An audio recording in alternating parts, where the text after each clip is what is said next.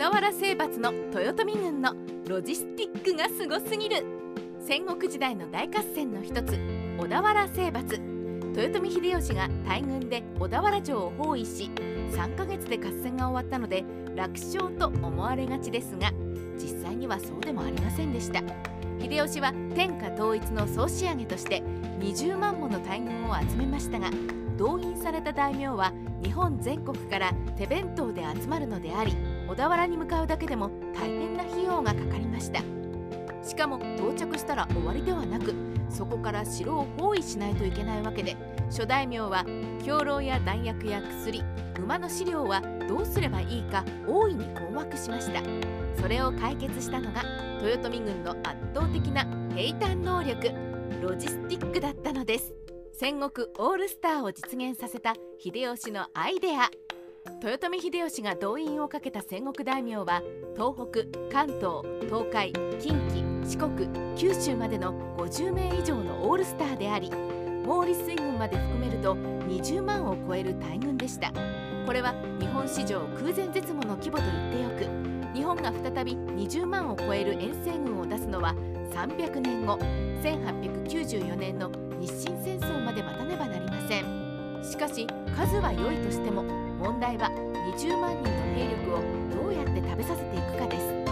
戦国時代の合戦では食料は自分で用意するのが基本で埋め合わせは温床でしていたのですが関東近辺の大名ならともかく九州や東北の大名では一体どれだけの兵糧を持っていけば小田原城が落ちるまで持つのか見当もつきませんでした。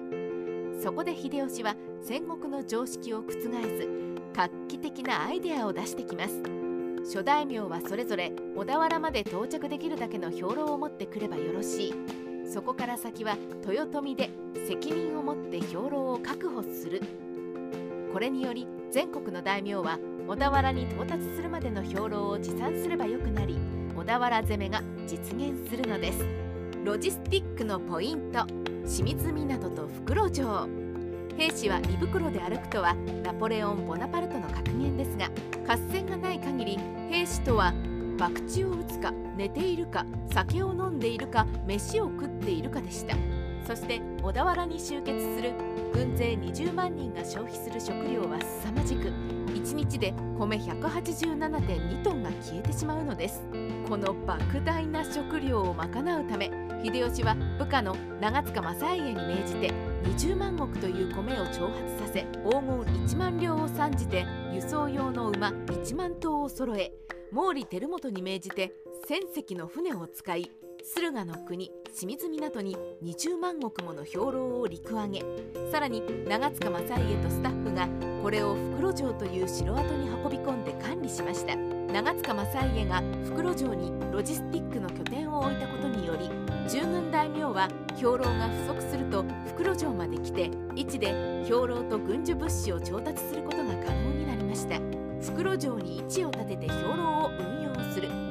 正家は袋城に位置を立てるだけではなく全国から大商人を呼び寄せ兵士が必要とする物資と米を売買して交換20万人が必要とする軍需物資を賄いました。何しろ20万人の兵の兵糧米消費だけで1日187.2トンです。現在の米の1キロを500円と換算しても9375万円。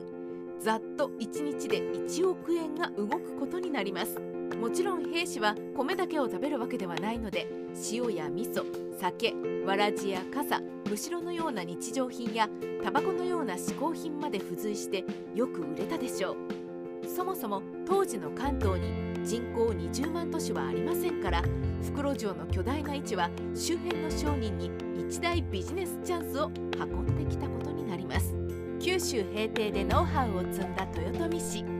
実は九州平定の頃にも秀吉は小西龍佐など4人の奉公に30万人分の兵糧馬2万匹分の飼料を1年分調達することを命じています。しかし九州平定は小田原攻めの3倍9ヶ月ほどかかり戦費捻出に苦しんだ羽柴秀長は兵糧米を高値で味方大名に売りつけようとし秀吉に止められたというような逸話があります。この時も長塚正家は兵糧暴行としてやはり兵隊に携わっていました。兵糧をただ保持するのではなく運用して利益を上げるという発想はもしかして銭ゲバな羽柴秀長から学んだのかもしれません。また大名が兵糧を買う金がない時は豊臣家は資金を貸し付けかけで売りました。こうしておけば大名の弱みを握ることができ後々利用できるからです。何にしても長塚正家と清水湊と袋城なしに秀吉の小田原征伐は不可能でした。古代から天然の良好だった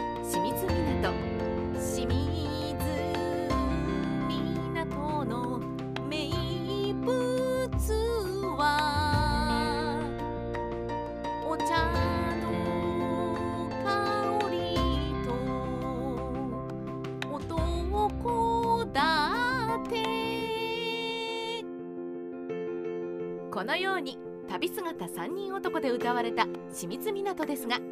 その歴史は古く7世紀の後半西明天皇の時に百済援助のために清水港周辺で軍船が建造され万余の兵が大陸に渡った記録があります。清水港が古代から利用されていた理由は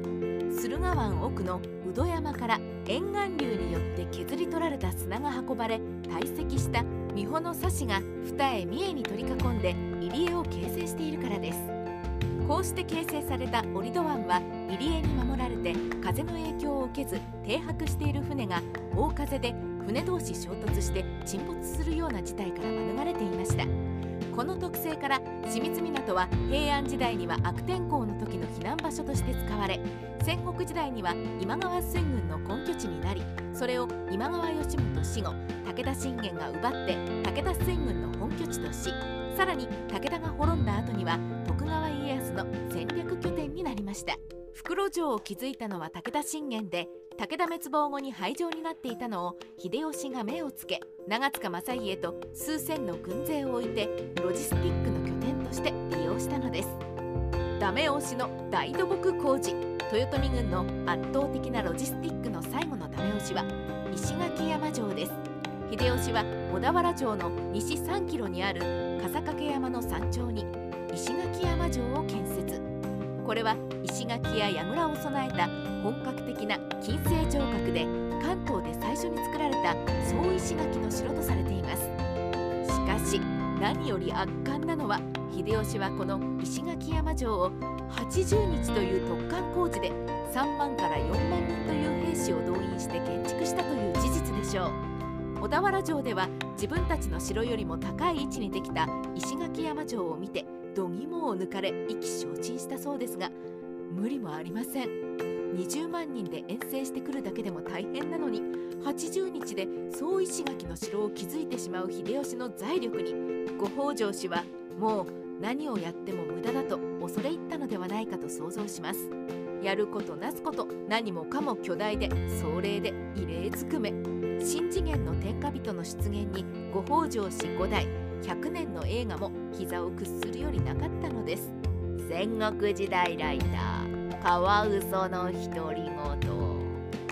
規模はもちろん違いますがロジスティックを重視する秀吉の戦い方はアメリカの戦い方に似ている気がします物量でガンガン押し相手が抵抗するのは無駄だと諦めてしまうような極めて大味で圧倒的な戦い方日本人好みの急暴に耐えて勝つや少数で多勢を打つみたいな一発逆転要素はありませんが実際こんなので来られたら降参する以外にありませんね。